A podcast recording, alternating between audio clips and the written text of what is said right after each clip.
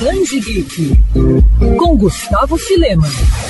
Quem hoje acompanha os X-Men não sabe que durante os anos 60 os personagens, apesar de também serem criações de Stan Lee e Jack Kirby, não vendiam tão bem nos Estados Unidos, a ponto de ter a revista cancelada e com a equipe só sendo relançada com uma nova formação na década seguinte. Além disso, os mutantes ainda eram ilustres desconhecidos no Brasil, mas é justamente um fato curioso movendo a publicação dos X-Men no nosso país que chamou a atenção de leitores de todo o planeta anos depois. Isso porque o grupo passou a ser lançado por aqui pela editora JEP em 1900 1969. O gibi durou pouco tempo e foi cancelado após 10 números, mas isso já foi suficiente para algo inédito. Como as revistas da JEP tinham mais páginas livres que as originais americanas, a editora teve a ideia de produzir HQs curtas com os personagens para completar as revistas. Para isso foram escalados o experiente Gedeone Malógola nos roteiros e o jovem iniciante Walter Gomes de apenas 18 anos nos desenhos. O resultado foram 10 histórias independentes da cronologia oficial da Marvel, exclusivas de nosso país até hoje. Agora Agora, mais de 50 anos depois, esse material foi reunido e relançado em um álbum especial.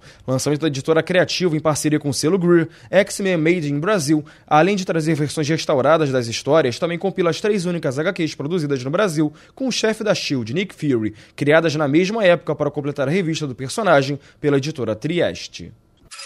Quer ouvir essa coluna novamente? É só procurar nas plataformas de streaming de áudio.